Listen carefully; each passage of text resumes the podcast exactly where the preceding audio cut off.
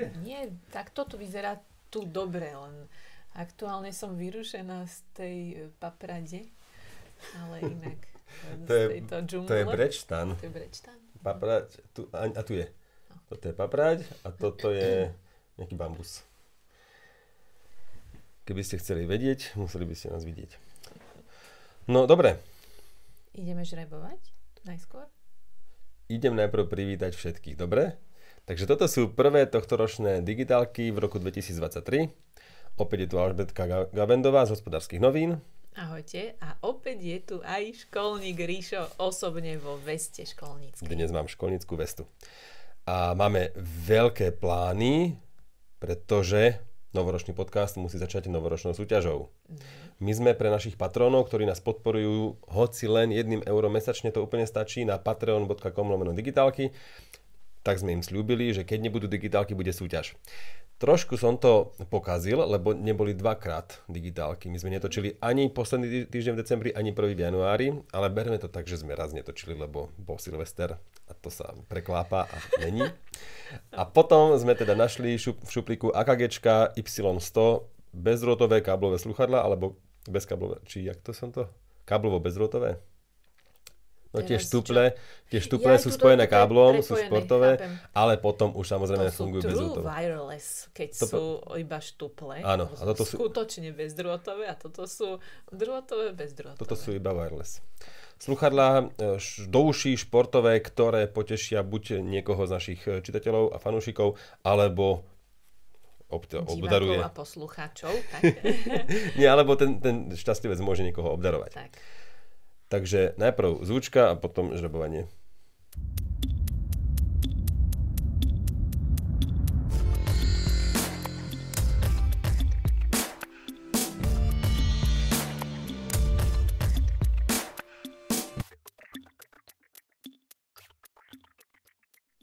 Tí, čo nevedia, tak na patreon.com/digitálky vždy vlastne vyhlásime súťaž a treba zareagovať nejakým komentárom.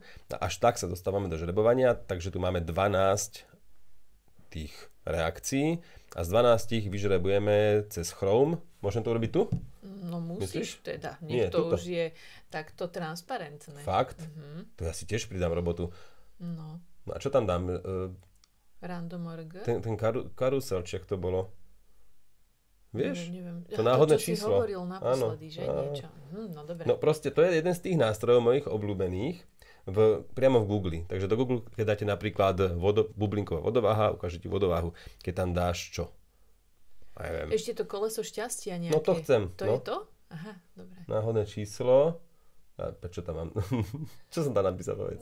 Neviem. Náhodné cílo. No a keď dáš náhodné číslo, tak dáme od 1 do 12. Že? Mm-hmm. A teraz dáme generovať nejaké. Tak. Áno? 3, 4. Ale ja chcem ten kolotoč. Ja jedno tak to. Počkaj, to bolo, áno. A keď dáte náhodné čísla, tak tam potom vidíte dole. Ja sa nečudujem, prečo niektorí ľudia tvrdia, že ich príliš nebavíme. Toto je najkrajšie na celom svete. Máš pravdu. Hlavne tí, čo nás počúvajú na podcastoch, teraz môžu banovať. Ríša teraz točí, osudím. Takže teraz šťastia. Spin, hej? Teraz dávam spin. Áno. Od 1 do 12 je to... To je vzrušujúce. Dobre, 3 od hora alebo od spodu? Od vrchu. Od vrchu? Dobre. Čo z tohto bude? No. Takže to je... Čiže Ríšo vyberie 3. komentár od vrchu. Áno, je to palči struho. Uh-huh. Napísal, lebo sme sa ich pýtali na predsavzatia, aké si dali a aké už stihli porušiť, tak on napísal nevymeškať ani jeden diel digitálok. No prosím. Kto si to mohol viac zaslúžiť? Ešte to nemohol ani porušiť inak, pretože ešte toto je len prvý. Áno. Tak, paráda. Tak Palči, gratulujeme ti, určite sa mu ozveme a prípadne pošleme. Nám už aj rovno môžeš napísať tvoju adresu, kde pošleme tieto slúchadlá. A kam on to chudák napíše? No, kam? No veď, on pozná náš mail? Gmail, nie, to tam nemáme uvedené. Podcast, ale dobre, máš pravdu, áno, niekto, dobre. podcast.digitálky@gmail.com uh-huh. Tam nás stačí napísať. Ale to nás zase môžu napísať všetci, teraz ste tisíce ľudí, vieš? Ale my budeme vedieť, že to nejaký palčí struho má napísať. Ale len to, že ja som si myslela, že ale máme to tam uvedené. Dobre, máme tam uvedenú adresu mailovú? Jasné. V databáze tých podporovateľov vidí mailové adresy. Ak napíše z nej. Ak nie, no ja sa s ním nebavím. Ja som myslela, či on vidí našu. že tak či tam to už vôbec neviem. Ale však nám môže napísať. Dobre. Proste Pálči Struho, určite sa to dozvie aj inou formou, dúfam, že nezabudnem. Inak boli tam parádne komentáre, napríklad jeden má predsavzatie, že si nedáva predsavzatia. No veď je to odpoveď, Ríšo. To nie je predsavzatie, to naozaj nie je predsavzatie, nedávať si predsavzatia. Vieš, aké je ťažké nedať si predsavzatia? No a sú ešte tu, tam čo bolo? Sú tu rôzne, napríklad nedal som si žiadne, som názoru, že ak chce človek niečo zmeniť alebo urobiť inak, má to spraviť hneď. No tak to ďakujem pekne. Kopec koláčov na stole a ja mám hneď držať dietu, no čo si však od pondelka. Veď od zajtra, alebo teda, od zajtra. Áno, od pondelka. Takže ja tiež chudnem od... Ja som to presunul na 3 kráľov a potom... Od budúceho roka. Neviem, tak presne. 2024 znie skvelo. Napríklad Jozef si dal predsavzatie, že uvidí viac Alžbetky v digitálkach. No prosím, tak... Jozef, to nie je predsavzatie. Opäť, to nemôžeš ty si predsavzať, že Alžbetka tu bude toľko, viac. Koľko bude. Ja som tu celý čas, ako len môžem, no. Áno. No, Endworker presne si nedáva žiadne predsavzatia, to je jeho predsavzatie. Aj keď to už, dobre, to už inak vyznie. Mám jedno celoživotné predsavzatie, nedávať si novoročné predsavzatie. No, tak to 100% mení situáciu. Vybabral s tým. No, jeden tu má, Marek má viacej cestovať. OK, ale na bicykli, kamarát, žiadna CO stopa, CO2. A potom napríklad Tomáš, čo sa tebe páčilo. Tom píše, kvôli 2 dňom, čo vydržím, sa nebudem stresovať. To bolo smiešné, podľa mňa. No. Takže zase fajči ďalej, chudák. No. Čo už, bolo to vtipné, ďakujeme za všetky komentáre. Poďme aj na komentáre pod, a teda témy, ktoré sa týkajú úplne všetkých, takže ideme na prvú tému, ktorá je ešte moja, ale myslím, že je veľmi krátka a potom Alžbetka má dlhšiu. Ja zase túto ťa úplne zabijem, Ríšo. Ja sa totiž idem vrátiť k Black Friday. Ja som otvoril doma notebook, na ktorom som mal otvorené nejaké taby. Vieš, v tom Chrome prehľadači, tie záložky. A mal som tam pootvárané veci, lebo som ho, čo ja viem, po 3 týždňoch otvoril, alebo po koľkých. A mal som tam jeden externý disk, ktorý som rozmýšľal, pretože mám jeden starý hard disk externý a blbol. Keď som ho pripojil k počítaču, chytil sa, nechytil, roztočil sa, zase a blblo to. Zistil som, že je chyba v kábli, takže som ho kúpil a vyriešil som to, ale medzi tým v panike som už kupoval iný, že si tam všetko presuniem, že blbne ten disk. Jasne. No a tak som si pozeral SSD disky, že nejakú 512-ku alebo gigabajtový, že také niečo si kúpim. No a tam bol Black Friday vtedy, vieš, a ja som ho nestihol a viem, že to stalo nejakých 90 € a potom zrazu to bolo za nejakých 110 alebo 105. A ja, že no, keď to už je veľa, že to už nedám. No a hádaj, koľko to teraz stojí? Och, tak ty poviem, že ešte menej, alebo nie, teda rovnako 8. Je to tých 90. Je to tých 90. Napíšte mi aj vy, ak ste si niečo kúpili napríklad v zľave Black Friday, choďte sa pozrieť na tú Alzu alebo niečo podobné, väčšinou to sú tieto väčšie obchody, ktoré majú tú stratégiu trošku prepracovanú. Choďte sa tam pozrieť, koľko to stojí teraz a napíšte, že či aj máte vy takúto skúsenosť, respektíve či ste si niečo odsledovali iba vtedy, že tiež ste to možno nekúpili ako ja, ale pamätáte si tú cenu, lebo ja si to fakt pamätám, že bolo inde, bola cena aj možno iná, ale presne si tých 90. Nebudem sa teraz súdiť, ani nechcem očierňovať, ale proste to tak bolo. Tak si to pamätám. No a potom to zdražilo, no a už to zase je lacné. No prosím. Takže, no, dávajte si pozor. Ale keďže bežne dlho na začiatku rozprávam ja, a zase rozprávam dlho ja, tak áno, ideš na svoju tému. Alžbetka totiž má veľkolepú tému. Tak to si to odštartoval. Takto, ja som si prichystala tému príchod internetu a mobilných telefónov na Slovensko, pretože bolo výročie rozdelenia Československa 30. a pri tej 1.1.93. Áno, a pri tejto príležitosti som teda mala aj spracovať k nám do Hospodárskych novín taký článok. A dozvedela som sa aj ja sama dosť veľa rôznych zaujímavých informácií. Dúfam, že vás neunudím a neviem, či máte úplne radi takéto tie historické témy, ale podľa mňa na veľa z toho si veľa z našich poslucháčov bude pamätať ešte a podľa mňa aj ty, takže začnem. Skúsim ešte jednu vec sa opýtať, tieto veľké témy idú aj do printu u teba? Áno. Hej. Lebo ja mám osobne radšej print, než web v prípade novým v poslednej dobe, mám pocit, dobrý pocit. Už to vyšlo. Dobre, ale kde tvoje články vlastne vedia? Vo víkendových väčšinou novinách? Alebo... Volám to víkendové noviny, ale oni sú to vlastne piatkové noviny. Tak. Preto to volám víkendové a tak medzi nami, lebo oni nevychádzajú potom hospodárske noviny v sobotu a v nedeľu. Čiže tie piatkové bývajú také väčšie, býva tam aj príloha, HN magazín a je to také, že dvojdňové čítanie. No, a neviem, či vieš, ale toto robí presne aj SME a denník viacerí, že sú piatkové, sú víkendové. Že priznám sa, že neviem, či ano, ako kupujem. Ostatní, či vychádzajú úplne, že denne, asi to tak možno očakávať, ale u nás je to tých 5 dní. A vy nevychádzate pondelok, utorok, streda, štvrtok? Vychádzame. No a víkendové sú piatkové. Piatok, áno, a ja tak, áno. To je v poriadku. Dobre, je to v pohode. Chcem ti len povedať, že to robia všetci takto už. Dobre, lebo nie som si istá, či to tak oficiálne, akože u nás nazývame, no je to piatok, je tam piatok až nedeľa síce, no dobre. Ale len tak mimochodom, to už len tak poviem, u nás sa zase chodí ešte do práce v nedeľu, pretože zase prinťáci vyrábajú noviny práve že na ten pondelok a všetko. Áno, že nevyrábajú to v piatok, ale v nedeľu. Jasné, áno, aby to bolo nejaké aktuálne. A v piatok majú viac voľna tým pádom? A v piatok je trošku viac voľná. Asi sa dá povedať, že ten piatok je taká sobota pre tých prinťakov, vieš, a sobota je nedeľa. Áno, chápem. Že trošku je to posunuté. No tak v podstate ako napríklad v Izraeli. Alebo v Saudskej Arabii. Presne tak. Takže vy tam má Arabov a Židov zamestnávate najviacej. Musím odpovedať na tieto. Inak to normálny, podľa mňa aj korektný vtip. Chcel som ešte jednu vec. Skúste si kúpiť niekedy, ak ste úplne proti novinám, tak si to kúpiť, tieto víkendové, či už sú to hospodárky, alebo smečko, alebo denník, alebo čokoľvek. Lebo to sú bohaté noviny, ktoré čítaš na záchode celý týždeň. Alebo na stole, ale samozrejme. Ale tak bývajú, áno, plnšie, samozrejme. Ja nemám dočítané, prílohy tam bývajú. Ja nemám dočítané decembrové, vieš, spolky decembra nejaké ešte, lebo krížovky sú tam nejaké. Alebo dačo článok, mám teraz odložený presne jeden, ktorý je zase na 10 minút, ale chcem si k nemu sadnúť a mám už to tak preklopené. Takže aj tie hospodárske noviny v podstate mňa teraz možno začalo lákať, lebo ja na ten web neidem, nechcem si zaplatiť, vieš, predplatné, toto ma až tak neláka, ale ten print si rád kúpim. A verím tomu, že mnohí to majú naopak a je to v poriadku, len že mňa začala lákať tá vojna novina, ten papier. Tak má to niečo stále do seba podľa mňa, aj keď samozrejme ľudia sú viac digitálni, veď aj sa prechádza na digitál a všetko. O tom aj bude dnešná téma, ale asi stále je dosť veľa ľudí, inak by sa to nevydávalo podľa mňa. Áno, a ešte aj cez ten víkend to má ešte väčšie čaro, mám pocit, že cez víkend nechcem chytať mobil, ale práve toto, vieš, prelistovať si noviny. V sobotu ráno na mňa začína pôsobiť atraktívne, čo som nevedel pred 5 rokmi ešte, že to vidíte. No, starý som. Podľa mňa ty si chcel aj tak ukázať, že rozprávaš na začiatku viacej, vieš? Musela som ti to povedať.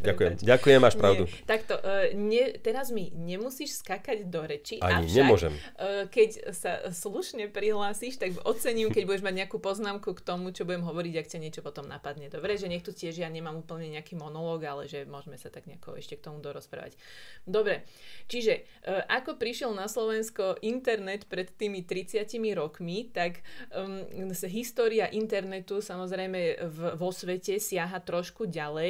Za rok vzniku internetu, teda nejakej prepojenej siete, sa považuje rok 1969, kedy sa pomocou siete ARPANET v Amerike vzájomne prepojili univerzity a výskumné inštitúty v USA, presnejšie v Kalifornii a potom následne po pripojení viacerých univerzít a tých ústavov v Kalifornii sa následne aj s Utahom pripojili. Ja už som tu ukázal medzi nami, inak v tejto inštalácii, ktorú som vôbec nespomenul, pre tých, čo nás vidia. Áno, vyrašila nám tu džungla. Našiel som umelé kvety v garáži. Bol to Ríšov nápad, prosím vás. Dávam od toho ruky preč. A vravím si, zladím televízor alebo náš monitor s Alžbetkinou kvetinou v hlave.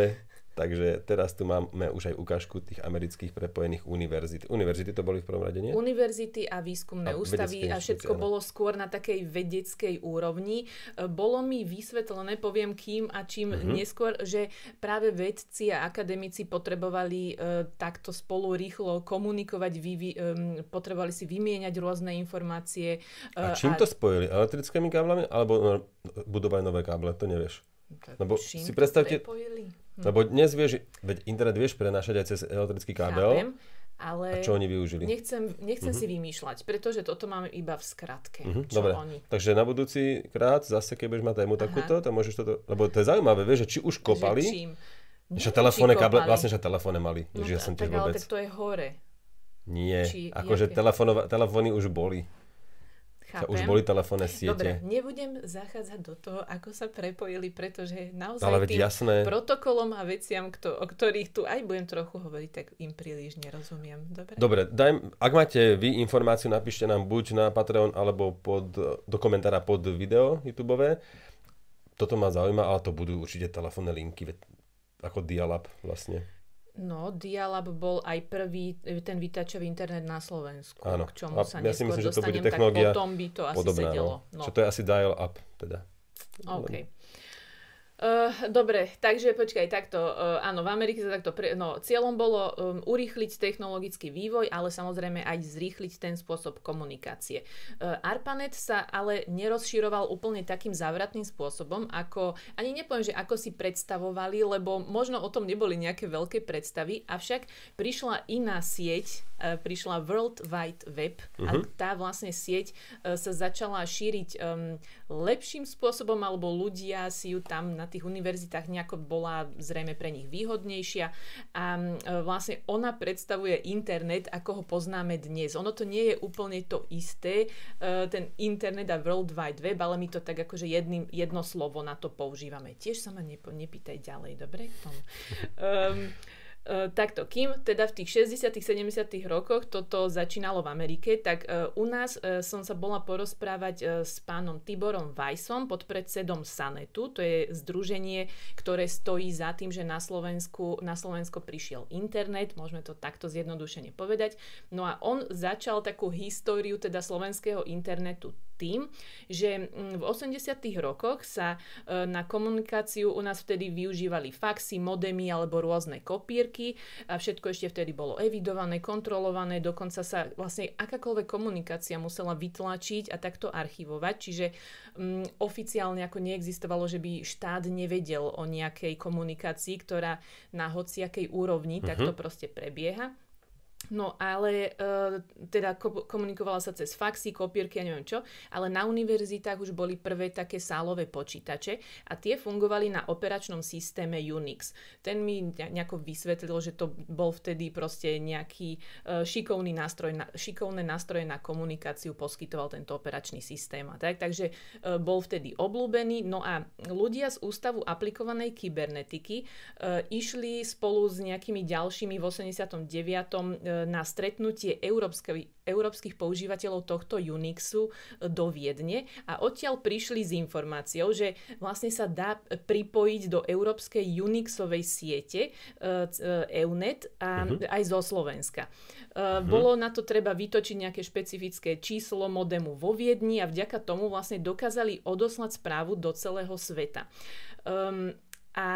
Avšak takéto posielanie správ ešte vtedy bolo veľmi nákladné a dokonca stále to všetko ešte muselo byť archivované a vytláčané a teda ešte zvlášť do zahraničia to bolo stále ešte drahšie ako posielať takúto, dá sa povedať, že nejaký prehistorický mail teda na Slovensku a do zahraničia, tak bolo to veľmi drahé. Ale potom v 91.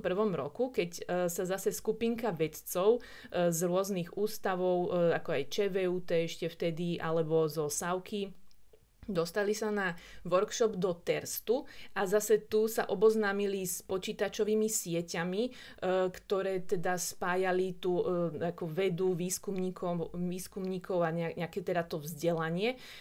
A oni začali po návrate z toho Terstu, keď videli, ako to tam proste funguje, že vedia byť poprepájané tie počítače alebo celkovo akože inštitúcie, tak začali premýšľať, že by sa takáto národná sieť prepojená teda dala, konečne to bolo tá prvá myšlienka v tom 91., že poďme niečo také spraviť aj na Slovensku.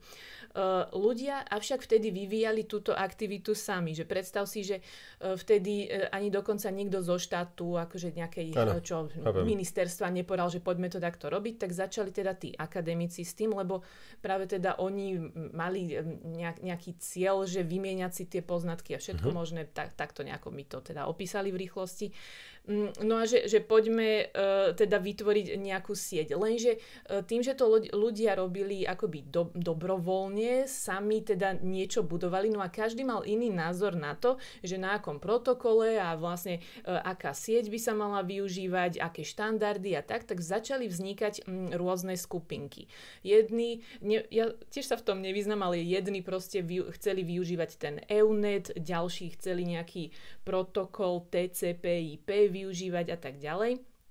No a tým, že sa nevedelo sa to tu tak nejak u nás dohodnúť, avšak už tak vo svete okolo nás postupne začalo sa to všetko prepájať a teda vytvárať sa nejaká taká sieť, tak dokonca Rakúšania nás pomohli nakopnúť tak, že oni povedali, že dokonca nám aj zaplatia linku z Viedne niekde na Slovensko, ale museli teda vedieť, že v akej inštitúcii bude končiť a teda aj, že akým, neviem, protokolom a všetko, že proste potrebovali vedieť nejaké ďalšie technické detaily okolo. No lenže tým, že u nás boli rôzne skupinky, ktoré využívali rôzne siete, tak sa to nevedelo nejako zjednotiť. No ale práve vďaka tým Rakúšanom teda vznikla jedna, alebo bol to taký nejaký nakopnutie do toho, aby vznikla jedna zastrešujúca organizácia a to práve bol ten SANET. Myslím, že to znamená, že Slovenská akademická sieť, ako SANET, v takom zmysle by to niečo malo byť. No a teda toto združenie definovalo nejaké stanovy a toho, ako to bude fungovať. No ale ešte stále sa nevedelo, že na akých protokoloch a všetko to má frčať, ale ten pán Weiss mi tak vysvetlil, že ukázalo sa, že veľmi pekný príklad toho, že niekedy človek strašne rozmýšľa, ale ako náhle sa začne nejakú technológiu alebo protokol používať veľa ľudí, tak sa to samé uvedie do života. A že práve to sa stalo s tým, popri tom EUNete, neviem čo, že sa začal používať práve nejaký ten protokol TCP/IP a na základe neho sa potom rozhodlo tá používateľská prax, že ukázalo sa ako najlepšie riešenie a že sa pôjde tadiaľ a prvá teda linka vznikla z Banskej Bystrice do Prahy a z Prahy do Lincu, to bolo v 92. Takže toto boli prvé prepojené také uzly a Slovensko sa týmto prepojilo takým prvým internetom so zahraničím. Najskôr boli používateľmi internetu iba ľudia z vedeckej obce, alebo teda hlavne tí potrebovali, že prispievať nejakými článkami niekde a stále niečo posielať a vymieňať si teda tie informácie. Mne to takto predstavili skôr na tej vedeckej úrovni, tak asi nejaké informačné služby, do tohto sa motať nechcem a to tu ani o tom reč nebola. Asi aj oni mali nejaké linky, veci, ako si vymeniali, vieš, na nejakých štátnych úrovniach, ja neviem, ale teda tá história internetu ide cez týchto akademikov, takže to len ešte raz tak zdôrazním. A už len toľko, že ja hovoril o tých vedcoch, tak mi len podal takú, není to, neviem, aká že zaujímavá storka, ale v dnešnom svete úplne taká absurdná, že raz zostal v piatok večer dlhšie v práci a že išiel si niečo vytlačiť na kopírke tento pán Weiss a že mali tam jedného vedca a práve keď on si chcel niečo vytlačiť, tak ten vedec tam vo veľkom šúpal, že niečo tam strašne veľa listov, proste vytlačal si vyslovene prácu, ktorú ešte musel do 6.00, 7.00 večer, neviem, sa mala zatvárať pošta, že ešte to musel stihnúť vytlačiť aj odoslať, aby to do týždňa došlo do nejakého zahraničného časopisu, lebo mu to nevíde. No a tento Weiss mu hovorí, že no ale ja už tu mám niečo ako mail, že môžeme to skúsiť poslať, že to ešte bolo v podstate, že neoficiálne a tak, ale že skúsme to poslať elektronicky. Samozrejme, že on to poslal aj tak poštou, ale že dobre, že odoslali to aj mailom, dal mu dokonca, mal nejakú tu aj adresu, alebo vedeli sa k tomu číslu nejako prepojiť. A to bol piatok. A on to odoslal a malo to tam prísť nejak, že do týždňa. A jemu v pondelok už volali, že článok je výborný, že dobre, publikujeme to a vlastne to prišlo elektronicky. Tak aj toto boli také prvé začiatky, že ľudia vôbec nevedeli, neverili a tak a zrazu tak postupne začali zisťovať, že to fungovalo a zo zaujímavosti, že druhou skupinou ľudí, ktorí to využívali veľa, začali využívať také pripojenia internetu. Vieš, kto bol okrem vedcov, tak potom ešte... Nenapadá mi. a bolo to také, tiež by mi to asi nenapadlo. Boli to rodičia, ktorí mali deti v zahraničí, že si vedeli s nimi už poslať nejakú správu rýchlo, a tak, že to bolo tiež pre nich už také niečo. Áno. A potom teda k prepojeniu, alebo teda k významu toho internetu prispelo veľmi to, keď v 94. SAVka trochu popchla denník SME, aby začali aj na internete digitálne vydávať svoje noviny, pretože dovtedy vyslovene, my si to už ani nevieme predstaviť, napriek tomu, že som není nejaké dieťa internetu, že pred 94. vlastne noviny cestovali lietadlom do USA a až tam si prečítali nejaké informácie o tom o 12 hodín, že čo sa dialo na Slovensku. Vieš, že nejaké interné, no iste, nejako si mohli zatelefonovať. Tam máš aj zase aj časové pásmo iné, takže to len 6 hodín cestovalo. V každom... Dobre, toto je dobrý postreh, ale v každom prípade, že bolo tam takéto oneskorenie a všetko. No a skrátka už si mohli takto ľudia čítať všetko a tak bolo to proste už také, rozbehol sa e-commerce, v 98. prišiel Google, to bola obrovská revolúcia, on si v podstate takmer hneď našiel uplatnenie alebo nejaký význam, pretože on využíval pri vyhľadávaní popri tých web stránkach, ktoré vznikali, kľúčové slová, kdežto nejaká, čo to tu mám teraz, nechcem klamať, Oni indexovali, Alta Vista bola, hej. Alta Vista, tak ona presne potrebovala si už nejaké presnejšie tam adresy, či čo, ja sa toho nevyznám, ale že bolo tam treba niečo presnejšie kvázi zadávať, aby si sa k niečomu dostal, k výsledku, a ten Google bol vyslovene nejaký vyhľadávať, že dal si tam nejaké slova, teda kľúčové, a on ti našiel nejaký relevantný odkaz. Plus toto už tak, čo som ja pomimo čítala, že Google mal takéto čisté rozhranie, vieš, že bolo to také pekne, lečšie, prehľadnejšie oproti tým nejakým iným.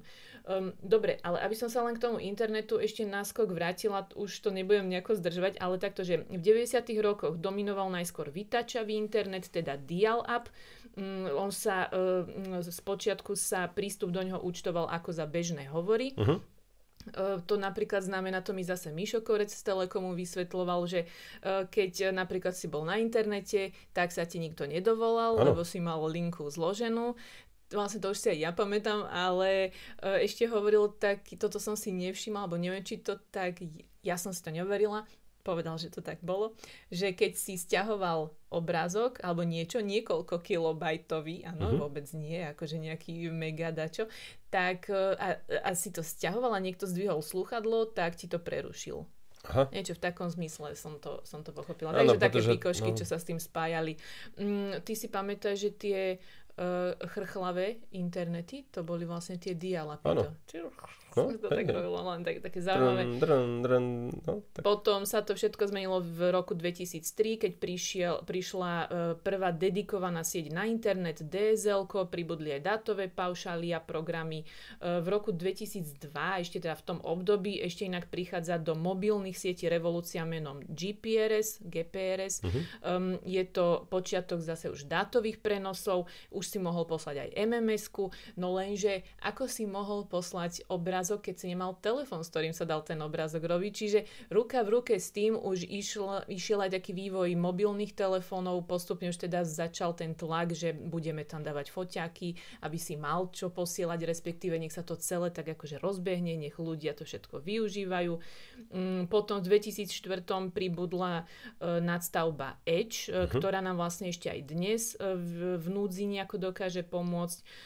V oblastiach, kde neboli natiahnuté káble pre DSL-ko, tak to stále bola ešte celkom dobrá to GPRS bola ešte stále dobrá. No, ešte v tom období bola jedna technológia, sa volala Flash OFDM a tá využila vlastne NMT sieť, ktorá bola už na ústupe. A využil to Telekom a ja som to používal.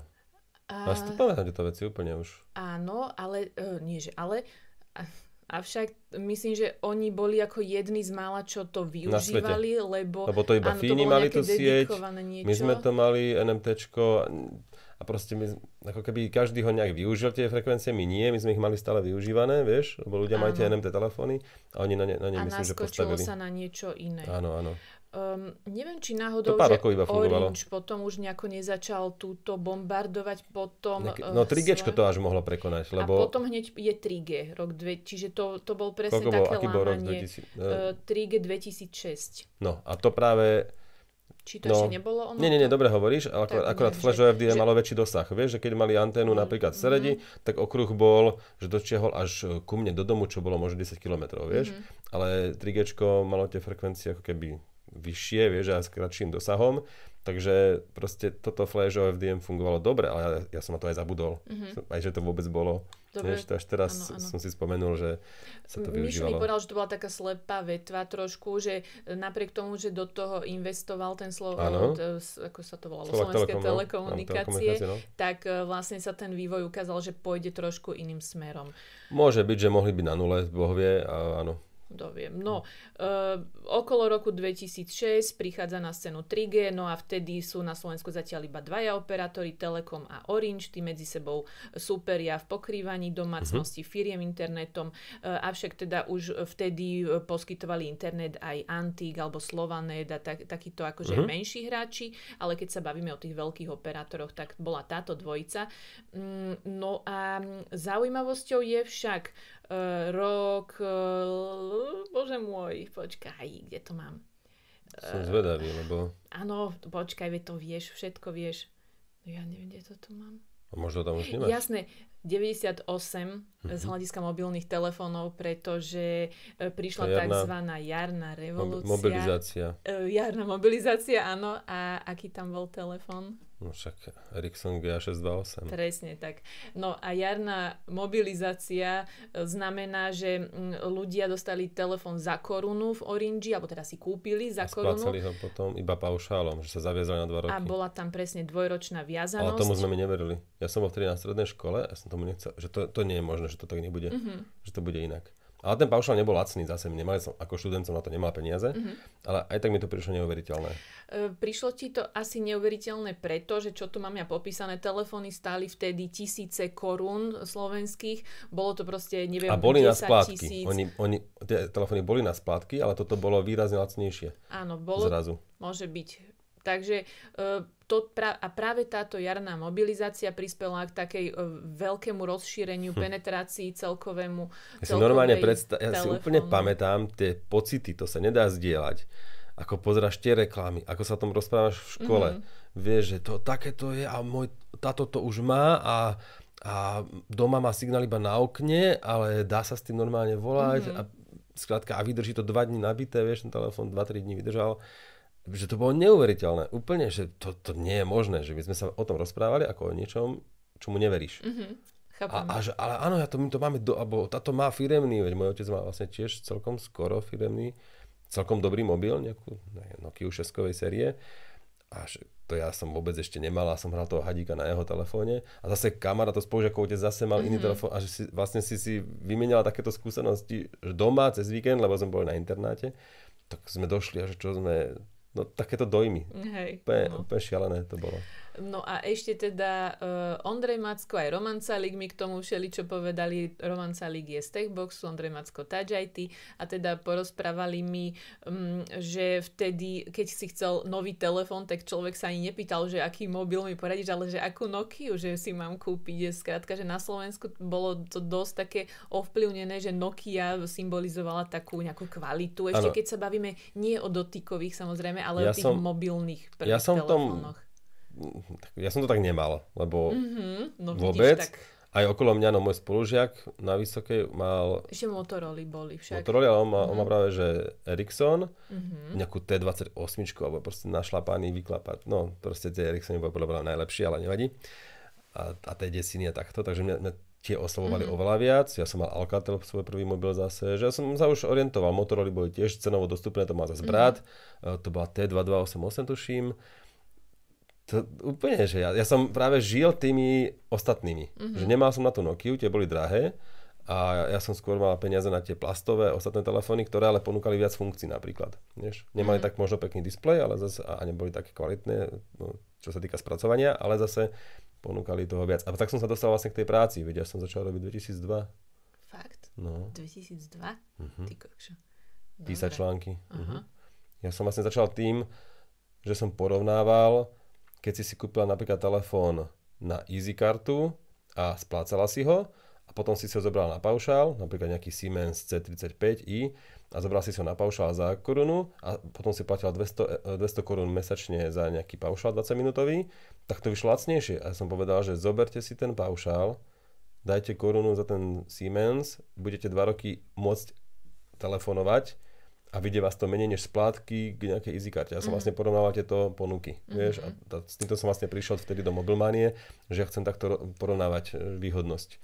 Lebo to nebolo PR-ko operátorov. Ja som naozaj každý telefón vždy porovnal. Niekde to vyšlo, niekde to nevyšlo. Programy, no, že vlastne ako si môžete kúpiť tento Siemens napríklad na splátky, keď vám k paušalu to vyjde takú istú splátku, ale vlastne v tom máte už hovorí. Vieš? No lenže problém bol vtedy spládkové spoločnosti, ľudia mali už nejaké chladničky a kadečo a nesplácali to a potom im nedal ani operátor, vieš, paušál. Takže to bola to divoká doba, akože ten koniec 90. rokov, to vlastne už bolo, no 2002 som začal písať, 2003, 2 alebo 3, no mám to 20 rokov teraz, výročie. Okay. Tak ešte skočím na úplne prvý mobilný hovor, ktorý bol na Slovensku. To totiž to súvisí s politikou. Áno, 12. september. To bol Čarnogurský? 91. Čalfa? Maria. Fero... Neviem, povedz. Mikloško. Áno? Bol to Fero Mikloško. On bol minister? Telekomunikácií pošt? Nie, počkaj. Bol to, počkaj. Aby som... Telefonoval...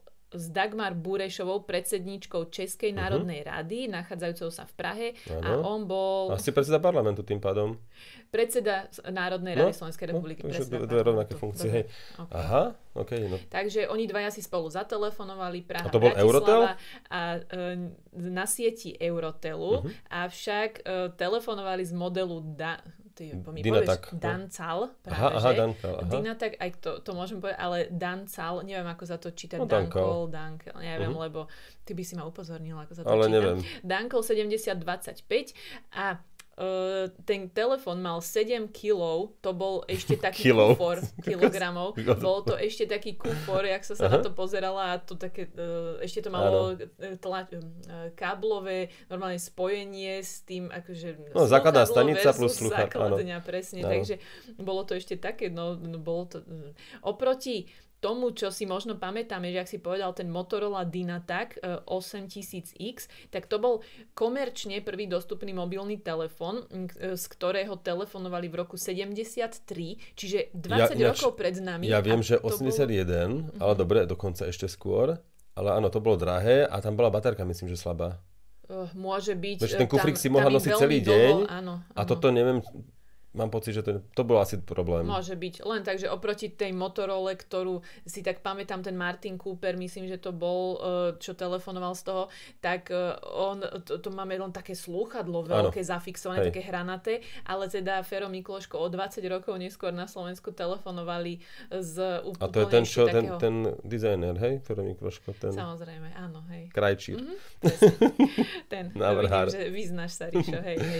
No a len poviem, že teda ten telefon Dancall 7025 stal približne 100 000 vtedajších slovenských korún, čo predstavovalo okolo $4,500 vtedy. Čiže boli to... No hlavne to bolo asi 20 platov. Zariadenia, toto mi presne hovoril Roman Calík, že tie telefóny, to nebolo také dostupné ako v dnešnej dobe. Áno, máme aj nedostupné telefóny, ale vieš si za 100 eur alebo za menej aj kúpiť nejaký obyčajný, taký nejaký mobilný telefón, ale vtedy on hovoril, že brigadoval neviem koľko si šporil, aby mal nejaký ten základnejší telefon, že skrátka to bol veľmi nedostupný tovar. Ja som predal celú rybárskú výbavu. No prosím. Aby som si kúpil Alcatel One Touch Club Plus. No vidíš to. Takže nič, dá sa o tom rozprávať veľa. Už aj tak som tu... Podľa mňa už sme vyčerpali všetok čas na túto tému. Prepáč, ale keď chceš, môžeš sa ešte zapojiť a prípadne dáme nechťať takéto retro. Ako povieš? Nechcem sa, lebo chcem ďalšie témy, ale... A dokonca prepáč, že som sa tak rozbehla. Vôbec inak, nie. Ale, práve, že mňa toto baví a určite sa tešíme na komentáre. Prvý mobil napíšte určite váš. A naštvete ma, keď neviete názov. Lebo to je hanba strašná, že sledujete takúto reláciu, počúvate takýchto ľudí, ty nevieš. Ty si... Počkaj, ja tak. Tiež neviem, podľa mňa. Gabendová. No prvý smartfón, Sony Ericsson. Sony Ericsson, hej? Počkaj, ja sa nepýtam na smartfón, ja sa pýtam prvý mobil, čo si mala. A prvý mobil podľa mňa bol Alcatel, taký ten modro-bielý s vestou. 302? Bol, oranžový displejček to malo, no, ale netuším. Mohla to byť 300-ka nejaká, vidíš, no. Ale neviem, nevidel som ho. To sme sa ešte nepoznali. Dobre, doštuduj si. Doštudujem. Aspoň pocit hanby. Som vedela presne, že sa ma spýtaš. No, nie, to som nemyslela. Som myslel, že ty vieš na 100%. Neviem, aké to bolo to číslo k tomu. Aj baba. No to sa opýtaj babi, že aký má telefón. No, keď už sme pri tom retre, začal som fotiť fotky 4:3. Počkajte, svet sa zastavil. No, mám tu trošku k tomu aj ilustráciu a to práve chcem trošku rozobrať, lebo je to veľmi zaujímavé aj pre mňa. Totiž išli Vianoce a vyvolával som ľuďom nejaké fotky. Ja všetky fotky samozrejme uploadujem na Google fotky, platím si tam nejakých 200 GB a všetko sa mi uploaduje automaticky. Trošku som to už zmenil, už to nie je automatické, pretože som si dal záväzok, že budem všetky fotky najprv pozriem a potom až zálohujem. Fíha, lebo ja tam mám screenshoty. Ja tam... silnú vôľu. Áno, a trošku mám pocit, že prežívam ten moment dvakrát. Vieš, že tie, čo som si nafotil, tak keď si upravujem fotky, totiž ja ich všetky dávam do 3:2, pretože keď ich chceš vyvolať, tak 3:2 je ten pomer, ktorý sa približuje väčšinou rozmeru fotografie. Keď je napríklad 15 na 10 cm fotka, tak je to 3:2 prísne. A 13 cm9 nie je úplne presne 3:2, tam sa niekedy orezáva, ale minimálne. Keď fotíš 16:9, tuto mám taký ilustračný obrázok, tak ty vyrezávaš vlastne, keď urobíš fotku, pardon, túto fotku, toto je 16:9, tá žltá, hej? A chceš urobiť fotku, vyvolať, tak orežeš ľavú a pravú stranu. A tu kompozične ja mám vždy natesno. Že ja keď robím 16:9 záber, ten širokouhlý, tak ja presne budem mať teba tuto napravo, dajme tomu, že hen ten mobil na druhej strane a takto skomponujem. Ale keď orezávam zo 4:3, z toho štvorca dá sa povedať, tak vypadne mi vrch a spodok. A tam je väčšinou obloha, alebo vieš... Dobre, menej dôležité. Takže menej dôležité veci pri kompozícii, takže zo 4:3 viem fotku vyvolať ľahšie. No, prídem o menej cenné informácie. A keď robím... preto si to ospravedlnil. Takže nie, že ospravedlnil, ja som bol donútený v podstate, lebo som veľa letných fotiek nemohol vyvolať. Ja z leta fotky, ešte dôležitý dovetok, iPhone vám vždy fotí 4:3. To vieme, to sme sa už o tom viackrát bavili. A keď idete do úprav fotky v iPhone, tak tam, a máte to aj 16:9 nastavené pri fotoaparáte, tak ona tam je 4:3, takže keď si dáte 3:2, tak sa vám pridá do 16:9, sa ti pridá trošku hore a dole. Ty si našla ten, to je Siemens, to nie je? Siemens. No, dobre. Našla som ho. To je C25, či čo to je? Keď som to začal. C10, C20? A50. Je dokonca Ačko už boli aj, no. No, takže Alžbetka len chcela teda doplniť informáciu, že Siemens A50 bol jej prvý. To mal Eurotel. To bolo s tou vestou. Aha, s vestou, ja že ten telefón má vestu. Tú vestu mám podľa mňa ešte aj doteraz. Ja mám na sebe. To je ona. To je ona. A aj si mala tú tašku Eurotel tu s jedným popruhom? Nie, lebo ja som mala tú vestu. Myslím, to bola rok predtým, nie? Aj takto. Červená? Modro-červená. Modro-červená, no. Takže to bolo... Taká jak pásavec? Nebola to taká párka. Aha. Ale hovorím, že doteraz ju podľa mňa mám doma. Takže je to dnes dobré na budúce? Ak ju nájdeš. Ale možno aj, hej, nech je sranda. Ak ju nájdem, tak u našich, tak dobre. Lebo tie ruksaky ešte niekedy vidím, to bol ten trojuholníkový. Ja viem, to bolo trápne podľa mňa už po 3 mesiacoch asi. Mne sa nepáči hneď, no ale nosilo sa to krížom. Mala som aj ja chvíľu taký nejaký baťoch. Nechcem nikoho odsudzovať, ale ak to máte, tak to vyhoďte. Modný guru sa ozval. OK, vráťme sa ku fotkám 4:3. Takže veľa z letných fotiek som musel vyhodiť, respektíve musel by som ísť do iPhoneu hľadať to, lebo keď sa vám niečo uploaduje na Google fotky, tak tam už to je prísne v tom pomere, v ktorom to uploadnem. A preto vlastne v iPhone sa trošku ešte hrám a nutím sa aspoň raz za týždeň vrátiť sa ku fotkám a potom ich až zálohovať. Samozrejme, keby som išiel niekam na dovolenku, tak si dám automatickú zálohu a práve radšej 4:3, lebo už potom neprídem, vieš, o tie informácie hore, dole a tak. Takže toto je veľký moment v mojom živote, že fotím 4:3. Častokrát samozrejme som aj zo 16:9 na 4:3 prepínal kvôli dokumentom alebo tak. Ja zase tam nechcem mať zbytočné, ale... Je to zaujímavé. Nie? Že vlastne som... Čakám ešte, či k čomu sa dostaneš. Či to je to? To je, myslím, že všetko. A ešte aj pri fotkách na výšku sa mi zdá, že to nie je taký slíž, vieš, že tá fotka je plnšia, keď je 4:3. Ale samozrejme, ja by som bol najradšej 3:2, lebo to chcem vyvolávať. Ja skrátka som naozaj mnohých ľudí potešil teraz vyvolanými fotkami. V podstate to bol môj najčastejší darček. Lebo som si uvedomil, že tú fotku som vlastne najprv zachytil ten moment, že som tam ten mobil vytiahol vtedy. Potom som si dal námahu to upraviť, všetko som dal do čierno-bielej väčšinou, lebo keď listuješ 20 fotkami, tak fakt nechcem, aby to bolo také strakaté. No a potom som tomu niekedy dal nejaké popisky a vyvolal som to, vieš, aj nejaký album som kúpil a vlastne je to pekný darček a zabúdame na to, podľa mňa dosť často sa zabúda na to, že je nejaké fotky vyvolané.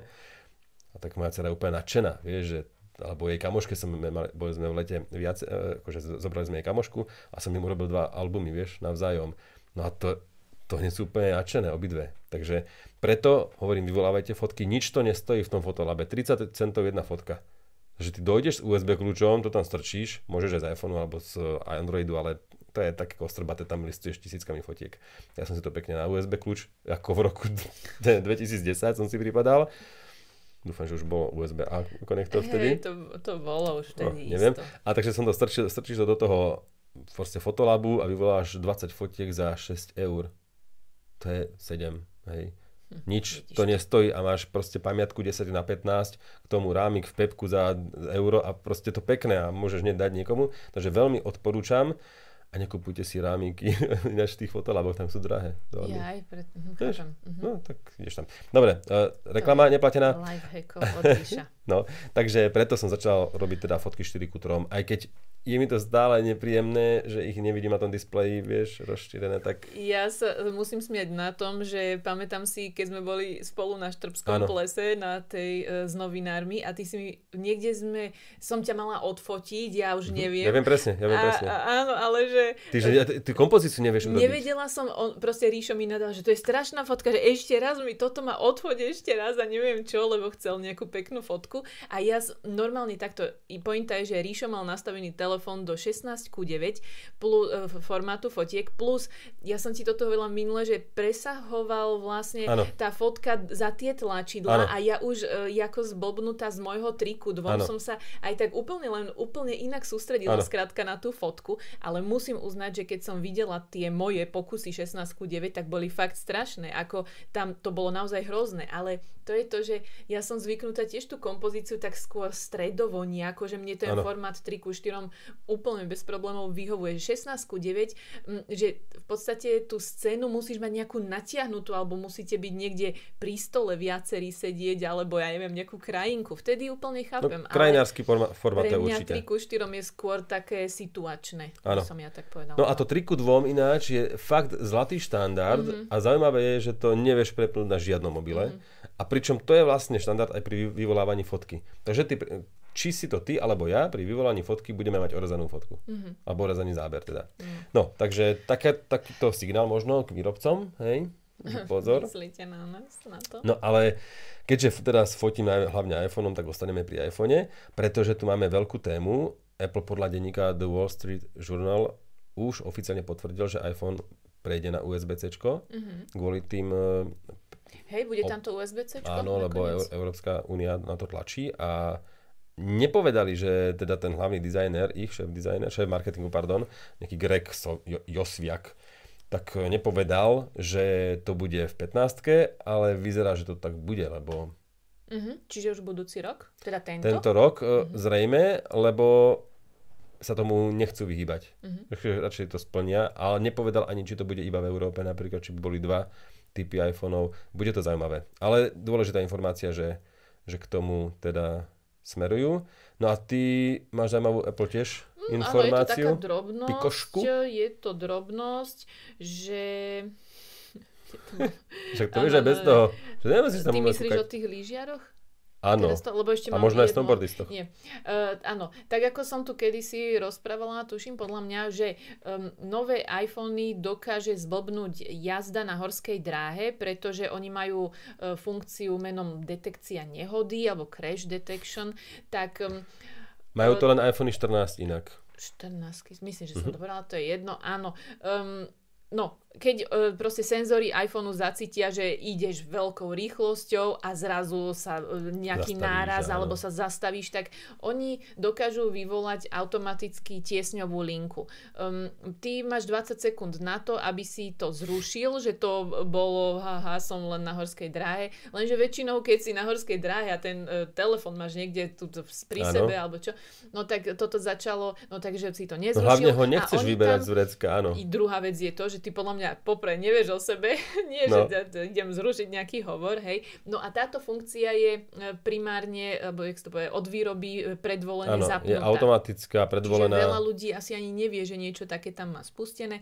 No a teraz museli v Amerike vysielať záchranné týmy do tých zábavných parkov, pretože teda im tam hlásilo veľa nehôd. No a toto sa teda dialo predtým, no a teraz začala lyžiarska sezóna, takže v Koloráde mali len počas vianočného víkendu, myslím, 70 výjazdov do lyžiarskych stredísk, kde teda im šťastní lyžiari vlastne oznámili, že sa nič nedeje, pretože práve tá rýchlosť na lyžiach a následne napríklad aj keď padne nejaký lyžiar alebo niečo, snowboardista, no stane sa, ale ide ďalej. No len teda tiež ten telefon väčšinou mali asi niekde v bunde, neviem čo, tak nevšimli si, že im niekto volá, možno mali potichu, ešte aj to, že jedno, skrátka zase tam museli chodiť hliadky.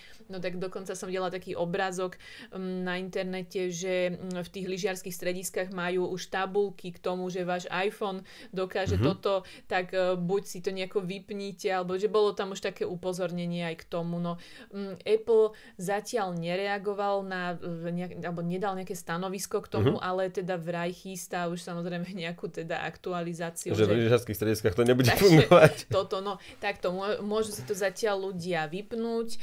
Samozrejme, môžu si to potom aj zapnúť, aj sa to odporúča, no len aby si to nezabudli, no potom vypať. Takže toto sa tiež takto vie diať. No.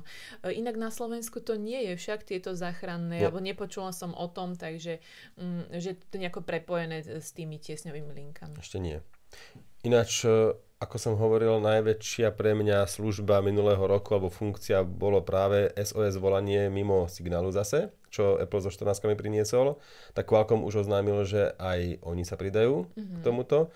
A v roku 2023 už v niektorých vybraných regiónoch bude možné komunikovať z Androidu aj mimo signálu normálneho operátora cez satelit. Bude to vďaka Snapdragonu 8 Gen 2 chipsetu, ale zatiaľ nevieme, či to bude bezplatné alebo spoplatnené, alebo čo s tým. Predpokladám, že to bude bezplatná funkcia, bude spoplatnená v cene telefónu. Ja si to myslím.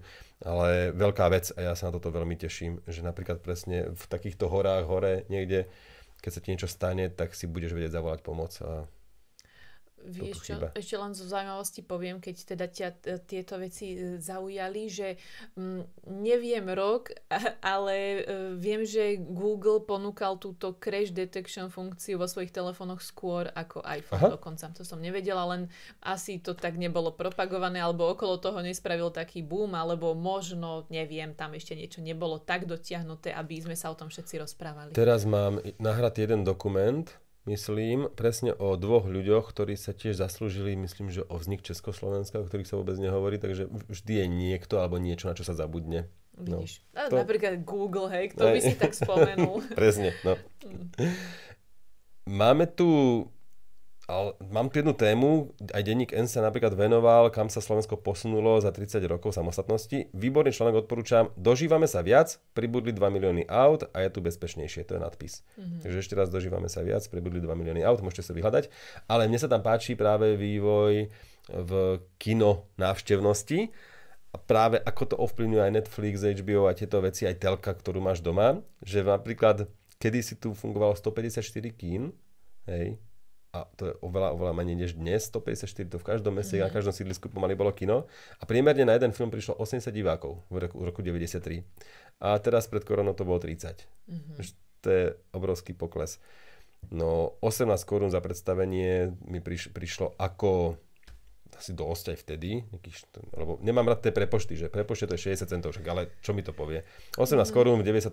bolo normálna dosť, ale dnes je to 6 eur, čo je asi podľa mňa adekvátne. Takže toto sa až tak nezmenilo tá cena, vždy to bolo drahšie, než si mohla dovoliť, len tak vyhodiť každý deň, ale 80 divákov na predstavenie a 30 je už veľký rozdiel. Takže aj vy, aj my, aj všetci kúkame doma. No. Ja teraz, ak mám ten projektor, ja už nepotrebujem kino. Už takto dokonca. Ale platím si tie služby zase, no tak, a keď teraz zime napríklad brácho tiež, no my máme teraz... Myslím, že Disney na 2 mesiace, potom to zrušia, potom si dajú 2 mesiace Netflixu a v podstate si pozrú iba to, čo ich zaujíma, nejaký seriál sem tam, čo sa hovorí, takže aj takto sa dá fungovať a v podstate nemusíš ani odžubávať nejaké family konta, však si to dáš na 3 mesiace a potom ideš ďalej, alebo je leto. No, keď sme u týchto firiem veľkých, tak Facebook dostal pokutu a majú problém s ochranou tých osobných údajov. A to som písala. GDPR, písala si to aj ty. No, nie je ani tak atraktívna tá pokuta 390 miliónov eur, ako skôr to, že zneužili vlastne tie nejaké súhlasy zase na... A tá personalizovaná reklama je jednoducho najdrzejšia zo všetkých firiem, takže tomu sa nejaký Rakúšan začal venovať viac a dosiahli výsledok a ja sa z toho napríklad teším. Pretože nie som vôbec nejaký anti-Facebook a anti-Google orientovaný, ale... keď nejaký e-shop dostáva pokuty alebo sa musí starať o ochranu osobných údajov a najväčší gigant na to kašľa alebo to zneužíva, tak to nie je v poriadku. Ja k tomuto nadviažem, toto hovoríš akoby niečo trošku iné. Ja som písala o tom taká záverečná výročná správa, že najväčším hriešnikom je Zuckerbergova firma. Na pokutách platila v EÚ stovky miliónov eur a išlo len o to, že minuloročných 832 miliónov eur vlastne na pokutách stále ale na pokutách v súvislosti s porušovaním GDPR, hej, predstavuje stále pokles o 36% v porovnaní s rokom 2021. Vtedy firmy na pokutách za GDPR zaplatili až 1,3 miliardy eur, ale minulý rok, teda 2022, sa vyznačuje tým, je výnimočný, že je tam rekordná pokuta pre jednu jedinú firmu, pre Metu, a je to, že v minulom roku koľko to vychádza tým pádom? Čo to bude nejaká miliarda? Zaplatiť musela 670 miliónov eur. Takže len to, že bola minulý rok teda najviac nejako skloňovaná. Ale mala tam dve také väčšie kauzy, na ktorých ju chytili. Také, bola to taká haluška nejaká. No. Takže, ty máš ešte aj druhú zaujímavosť a to je ten Lenovo ThinkPhone. Stíhame? Čo teda povieme, ideme do toho, keď sme sa nerozprávali 2 týždne, tak ideme presne na to. Tak? No dobre, no. Tak áno, ak ste niektorí postrehli, tak bol CES, my sme sa mu v týchto digitálkach nejako špeciálne nevenovali, pretože sme mali teda každý už nejaké tie témy za 2-3 týždne vlastne, čo sme sa nevideli, trošku prichystané. No ale teda CES je Consumer Electronic Show, ktorá je v Las Vegas, je to... najväčšia výstava spotrebnej elektroniky, či čo, MVCčko býva, asi nie, to je už mobilné technológie. Kto vie, tie výstavy sú teraz relatívne, možno tam je viac stánkov, no. Ale tak ako jedna, je to obrovská. Stánkov, ja som šla tánkov, rozumieš? Stánkov tam nie. Narážaš na nejakú situáciu. Tanky sú bohužiaľ inde, ale stánky. OK, ale tak jeden z produktov, ktorý sa na tomto CES-e objavil, bola Motorola ThinkPhone, alebo aj Lenovo ThinkPhone, ťažko povedať, pretože ako viete, Motorola patrí pod Lenovo a pointou tohto telefónu, že je to akoby taký subprodukt k vášmu Thinkpadu a je to Lenovo Thinkpad, to je taký nejaký odolný notebook a... Čo? Strašná hovadina tento marketing, vieš, toto, že áno, že veď... No tak... uvidíme, čím to vyjde. No. Práve, že takto, možno milovníci Thinkpadov si naozaj dajú, alebo vo firme si povedia, vieš... Nikto, ty dostaneš dobre v robote do prdele, ty nelúbíš svoju robotu tak... a nemáš rada svoj notebook, ty dobre ho dostávaš, to je, už dnes neplatí, že, a niekedy dočítam na profesii, ano. Benefit, služobný notebook môžete použiť na súkromné, to som si prečítal včera, na súkromné účely. A ja nechcem služobný mobil. a služobný notebook na súkromné účely nosiť domov. Proste ja ho zavriem a buď otvorím ho len preto, lebo ochoriem a niečo musím dovybaviť, hej. Ale nie preto, že je super, píše mi šéfka o 8, idem si otvoriť notebook, alebo mám služobný mobil. Tak no, každý má inú prácu. Nie, toto naozaj nie je benefit. To je, že ste zamestnaní 24/7 a musí to byť zahrnuté potom vo vašej odmene. No, tak áno, dobre. A musí si to vážiť. Tak keď si to pozrieme z tejto strany, tak áno, tak dúfame, že to je zahrnuté v odmene. No. Áno, áno, áno. Hej, OK. Thinkphone. Takže ak ste fanúšikom svojho pracovného notebooku, môžete k nemu dostať aj firemný služobný telefón, bude to Thinkphone, ktorý podľa mňa predstavili pre firmy. Ako ja si myslím, že to je jednoznačné. Je to tak. A podľa mňa už, keby to je obyčajný telefón, tak asi ho nenazvú Thinkphone. Proste je to asi tak nejak biznisovo ladené. Podľa mňa Thinkphone. No prosím, takto sme na to. Ak uvažujete, nemôžete si kúpiť iný telefón. OK. Má 6,6 palcovú obrazovku, 20:9 inak. Display? A to je štandard dnes. Je to štandard, dobre.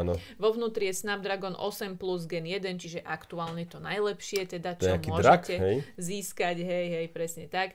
A inak k dispozícii je 8 alebo 12 giga operačnej pamäte. Na zadnej strane sa nachádza 50 megapixelový fotoaparát, je tam potom aj ultraširokouhlý fotoaparát a snímač hĺbky, ale teda zaujímavosťou je, že tento telefón je odolný, má nejaké vojenské štandardy splnené, je tam IP68, čo u Motoroly nie je žiadna samozrejmosť, že vlajkové lode by mali byť vodeodolné, tak tento konečne teda má ten štandard IP68, 5000 baterka, takže vyzerá to na celkom dobre. Je tam telefón. Aj väčšia integrácia s Windowsom a s takýmito pracovnými funkciami. S aplikáciami od Microsoftu. Áno, a ešte jedna dôležitá vec, je tam push to talk, červené tlačidlo. Push to talk funkcia, no o nej som naposledy počul v Nokii nejakej, má slúžiť na to, že stlačíte tlačidlo, nahráte hlasový odkaz, pár sekundový, pustíš tlačidlo a on sa odošle na nejaké konkrétne, buď medzi všetkých možných, v nejakej skupine, ako vysielačka vlastne. No ale ako to bude fungovať, túto naozaj neviem. Píšu tu presne o aplikácii walkie-talkie prostredníctvom Microsoft Teams. Takže hlasové správy v rámci Microsoft Teams z nejakej skupiny. Uvidíte, to sa určite tam nastaví. Príde mi to, že zase ďalšia vec, ktorá vám zapípa večer, keď už chcete byť doma s rodinou a píp. A ty sa tešíš. To mám iba na jedno tlačidlo. Ďakujem, Božka, že si mi to poslala. Hneď si otváram Excel a idem to doplniť. No, dobre. No, ale tak to není chyba telefónu. Ten telefón chudák za to nemôže. A ešte ma fascinuje jedna vec. Táto nabíjačka, vidíš, tých 68? Ja to vždy otočím. Teraz som robil presne videorecenziu Motorola Edge 30 Neo a zás mám, ja ti to môžem ukázať, 89. Jaj, viem, čo myslíš. A ja kretén som si to nevšimol, keď som si točil tie zábery. Ja mám furt 89. Ríšo si to otočí naopak a má to iné číslo. A je to hlavne nepoužiteľné vo videu potom. Ty kokšo, chápem, čo chceš povedať, to som si až teraz uvedomil. Ja ti rozumiem, že keď toto, ak nás niekto vidíte, tak oni mávajú tak vygravírované na tých nabíjačkách, koľko je vatová tá nabíjačka. Lenže ja to tak mám natočené.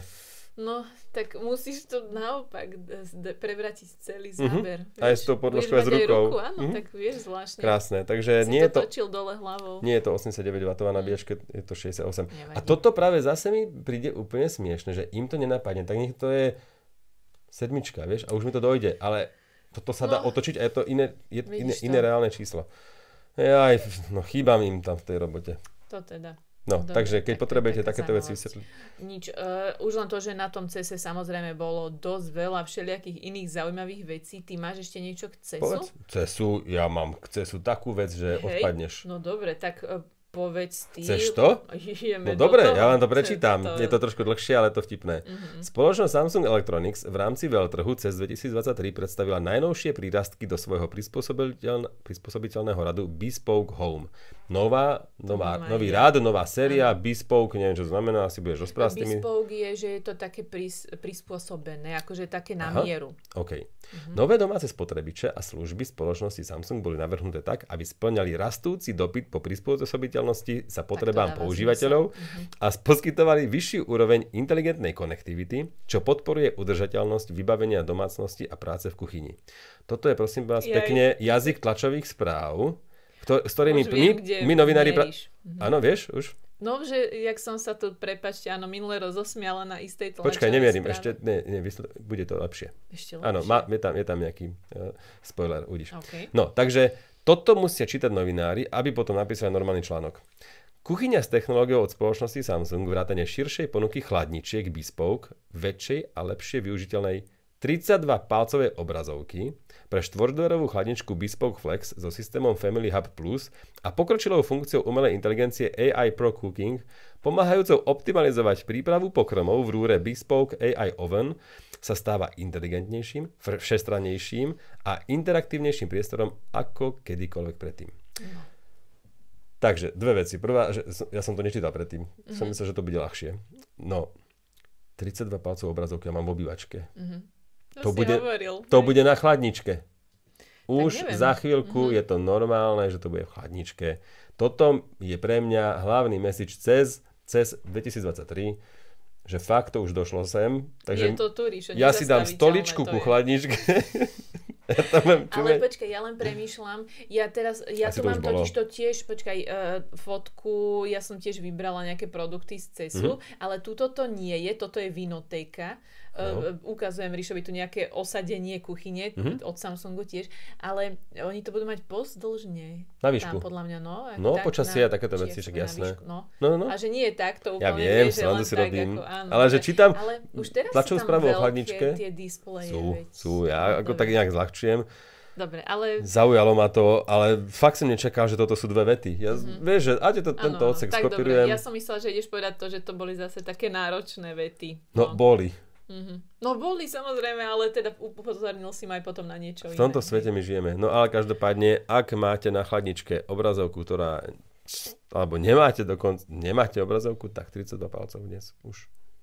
Tak tam doneste televízor a no ináč, presne, ak hovoríš, do nejakého výklenku. No, takže ja neviem, na čo to slúži, lebo samozrejme viem, že napríklad môže zobrazovať obsah chladničky, že tam sú kamery a nemusíš ju otvárať a príde mi to...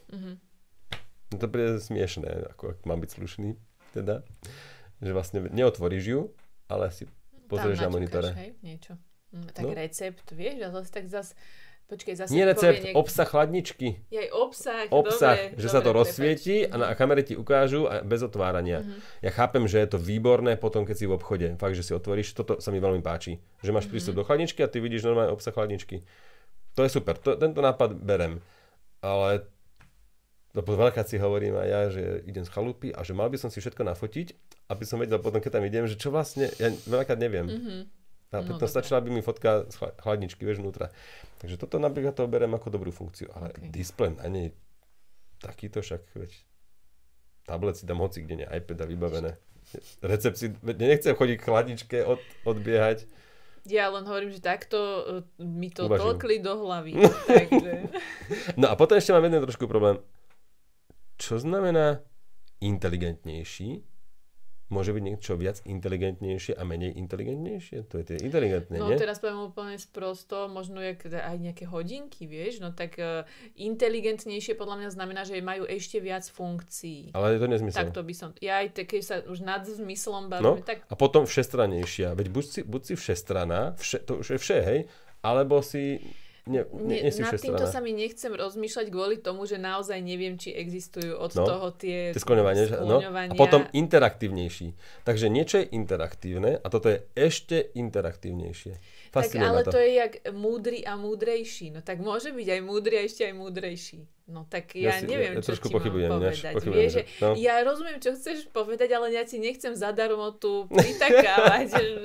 Mne to... Ako neprídeš také, že hodné diskusie. Takto nepredáš toho sloníka, ani tú chladničku s tým 32 palcovým. No, jednoducho tam napíšeš, že je to ešte inteligentnejšie a to je to. A hneď sa to bude predávať. Ideš, no. Takže... Ty máš čo z toho CESu? Neviem, prečo ťa akože to rozrušilo. Vieš čo? Mám tu veru pár vecí, ale nedávaj mi k nim otázky. Ano. No tak to bude ideálne potom. Dobre, keď nemáme čas. Dobre, nedávaj. Nie, lebo ja som to len tak narýchlo povyberala. Stručne. Iba v stručnosti. Iba toľko, že ako takto. Je pol druhej, ale... My máme stále pol druhej. Hej, takto, ja tu mám len obrázky. Vybrala som chladničku Samsungu. Ináč, môžeme vám hovoriť. Pekné, pekné, ďalej. Ja no, veľmi pekné.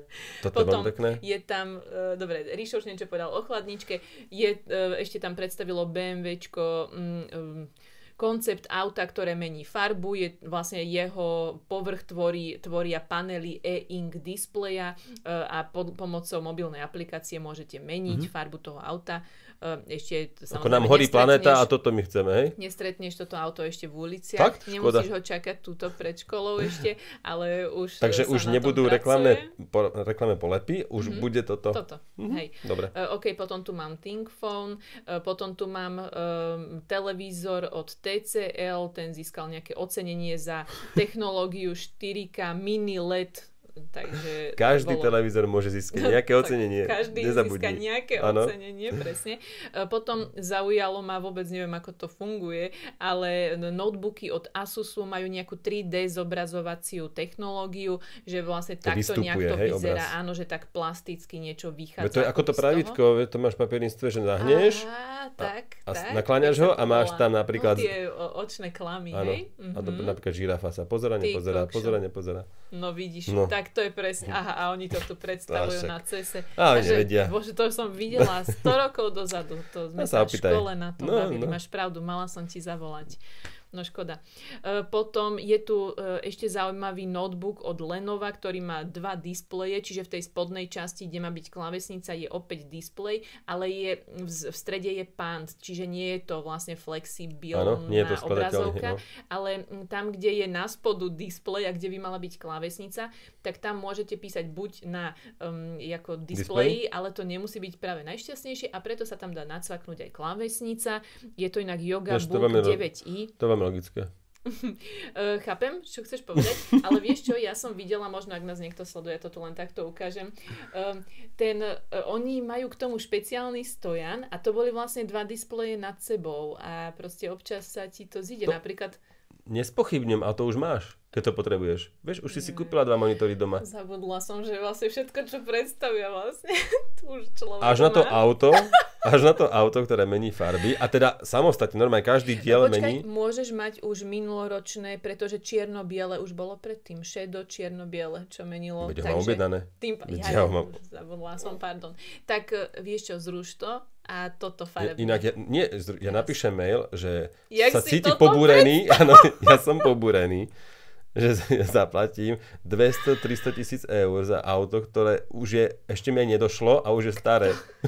Ktoré vlastne ešte nevyrábajú, lebo je to koncept. Lebo moja dcera mi tiež povie, že ona čierno-biele rozprávky pozerať nemieni.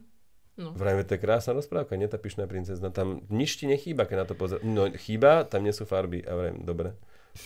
Uhromka do kúta, hej, to hneď konec. No tak má to ťažké, dievča. No a ja si objednám čierno-biele auto, no túhle, však mi ho... Veď do neho nesadne. Lenka to odmietne. To s čím si došiel s čierno-bielým autom. No, tak vidíš to. No, nevadí, no. No dobre, potom tam bol ešte nejaký herný ovládač od Sony pre telesne postihnutých. Vlastne on sa skladá z nejakých súčastí, ktoré si môžu presne oni vyskladať podľa toho, že aby im to nejako viacej vyhovovalo, keď chcú hrať hry. A to je asi všetko zaujímavé. Krásne. Ináč, ja mám jednu poslednú zaujímavosť, ktorá ani nie je technologická, trošku je, ale kuchynská, boli sme v kuchyni. Ale to si určite počula a ja to musím spomenúť, ak vás to obišlo. Výskumy opakovane ukázali, že emisie toxických chemikálií a karcinogénov z plynových sporákov môžu vnútri domovov vytvárať také znečistenie, ktoré je násobne horšie než zvonku. Vieš, rôzne exhaláty.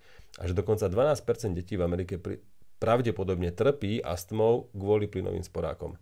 Pričom ja som veľký fanúšik varenia na plyne, lebo hneď vidím, hej, ja to vypeckujem, zase stiahnem, ale toto je veľká vec podľa mňa.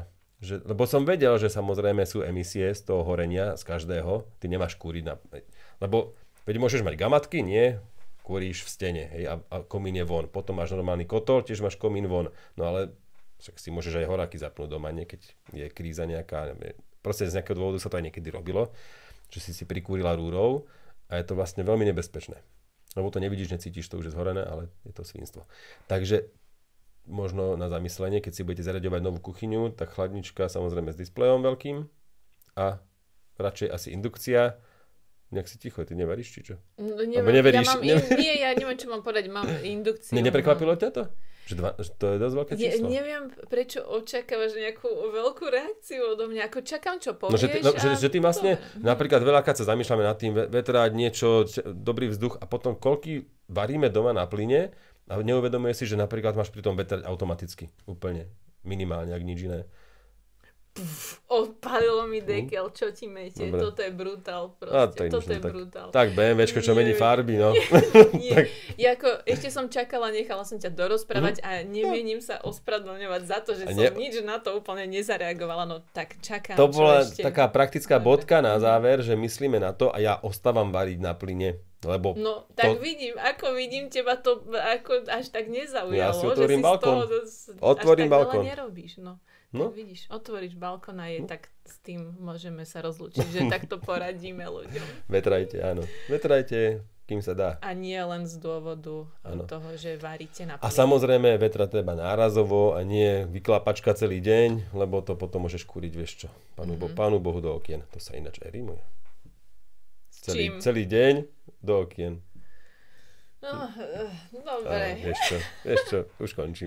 Nerozumel som, s čím sa to rýmuje. Môžete kúriť celý deň a púšťate teplo Pánu Bohu do okien. Kokšo, však to bol normálne rím. Ale áno. Vieš, zase ma nutíš nepriamo s tebou súhlasiť. Nenutím, veď nesúhlasíš, tak čo? Ale snažíš sa ma presvedčiť. Nie, ja som odpovedal na otázku, kde bol ten rím. Máš mi to tretíka. Nie, druhý. Nie, druhý, dobre, no ale... Nie, v pohode, nebudeme sa tu doťahovať. Jasné. Tak čo? Viete čo? Dosť sme vám toho narozprávali. Ale ďakujeme za vašu trpezlivosť, kto vydržal až potiaľto, tak získavate čo? Bobríka, vydržať. Áno, bobríka. Ste ešte statočnejší ako statočný. Áno. To je bobřík statečnosti. Áno, ale tu vieš, to som narážala na tie tvoje múdry, vieš, šikovnejší, že ste statočnejší ako statočný. Dobrý. Takýto bodík dám na kváru. Lebo som už rozmýšľal, ako ešte pochválim túto, alebo teda vysvetlím túto ozdobu, ktorá to na budúce to tu už asi nebude. Uvidíme. A áno, aj tieto priania vianočné a všetko možné, to už samozrejme zmeníme. Už tu budú vajíčka veľkonočné. Ozaj, áno, to je ako výklady, presne. Jar prichádza, tak keď sa pozriem von, ja chcem ísť lyžovať. Môžeš ísť do Ameriky a si neber iPhone 14. Vlastne áno, a keď pôjdem lyžovať, dám si pozor. Ja lyžujem pomaly, mne to za tak nejde. Ale koľkokrát padneš? No dúfam, že ani raz. Ja nepadám. Nie, ale vieš, ja neviem úplne presne, ako to funguje, ale možno keď taký poriadny náraz, aj keď ideš pomaly, ono kto vie, kedy to ono vlastne zatrúbi. Ďakujem, že to privolávaš. Počkaj, čo si to ty privolával? Ja aj nič. Dášť, neviem. Nepovedal si takú negatívnu vec to bolo ešte pred vysielaním, tak neviem. Pred nahrávaním. Pred nahrávaním. Aj vysielaním. A som sa aj ja, že prečo to privolávaš? Jaj. Niečo to bolo, ale nemusíme to už. Ja to viem, môžem to ukázať. Hej? Áno, mám tu perfektnú vec, ukážem vám. Tak dobre. Pre tých, čo vydržali. Presne, teraz sa to oplatí. Ríšo, toto je super. Lahôdka. Toto mám od Fordu. 1000 rokov. Je to baterka. Fakt? No už vtedy Ford vyrábala. Prvé auto bol Ford, nie? Ford T1 či 1? Či T1? Prvé auto, nie? Masovo vyrábané. Ja aj takto neviem, ale mne sa zdá, že nebol to nejaký ten Mercedes. Neviem, že Ford v Amerike, že Mercedes bol v Nemecku. Chápem, oni sa potom od seba učili. Počkaj, ja som... Ford T1. No doštuduj, na budúce povieš. Dobre, neviem to. No, takže toto je flashlight, hej, baterka. Nesvietí skoro vôbec. Potom tu je maják, veľmi dôležité, ak máte epilepsiu, tak to tu nechám chvíľku zapnuté a hneď máte zážitok. Potom je tu kladivko na rozbitie okna a prerezanie pásu. A magnet, hej, aby si to takto dala na kapotu a blikalo to. Magnet si mi nepovedal, že tam je to super, OK. Ja si nám neviem predstaviť, ako havarujem, rozbijem auto, neviem čo všetko seba a hľadám túto vec. Veď o tom les. Áno, bavili, hej, hej. Je to úžasné. No. A pozri, drží to. Magnet je tam silný. Počkaj, ale ja ťa chcem s niečím prekvapiť. Teda uvidím, či neprekvapím seba. Ty ma chceš niečím prekvapiť? No ja, je to nemožné. Ja viem, ty vieš všetko. Ale neviem všetko, ale čo to môže byť? Tak prvé auto na svete má 130 rokov. To vyšlo v roku 2015. Ježiš, ja hovorím masovo vyrábané. Ja aj dobre, lebo ja som sa presne... A je to Benz, v januári si ho Karl Benz nechal patentovať. Ospravedlňujem sa za ten Mercedes, ale to už som zbobla, ale to bolo niečo takéto ešte... No koč, motorizovaný koč. Áno, niečo také. A tam neviem, či aj Peugeot, aj všetci, ich bolo viac, ale áno, ale Mercedes. Aj Peugeot je veľmi stará automobilka, áno, takéto, toto, to sú také benzové. Ale Ford mal tú manufaktúru. Vieš, on je tým známy, že on znížil cenu auta a potom sa učili od nich vlastne Európania. Rozumiem. No. Ja som mala v hlave ešte tieto prehistorické veci. No a ten Ford k tomu toto dávali, keď to vyrábali. A doteraz sa dávajú. Toto je frajerina a ľúbi sa mi to. Ináč, toto dáme asi do súťaže niekedy. Hej? No keď na digitálky, vieš? Keď... No dobre. Dobre, napíšte nám, či toto chcete. No ale podľa mňa to veľa ľudí by chcelo, veď to vyzerá super. Akože ja som bola šokovaná, keď si to ukázalo, že paráda. Dobre, tak si to teraz ten beacon zapneme a už sa rozlúčime. Dobre. Tak potom tiež ťa niečo dopadne. Lebo sa nerozlučíme nikdy. Majte sa pekne. Tu je prosím pekne 9 hodín večer a sme radi, že ste to s nami vydržali. Až teraz. Vyjadrite sa ku všetkému, čo vás len napadne. Veľmi rada čítam tie komentáre, čestné slovo. A Alžbetka chcela povedať, čo vám napadne, len to nepovedala. Podal som vás? Zas? Do prdky. A tiež rímuješ. No. Ale to sa aj rímuje. Dobre. Čaute. Ahojte.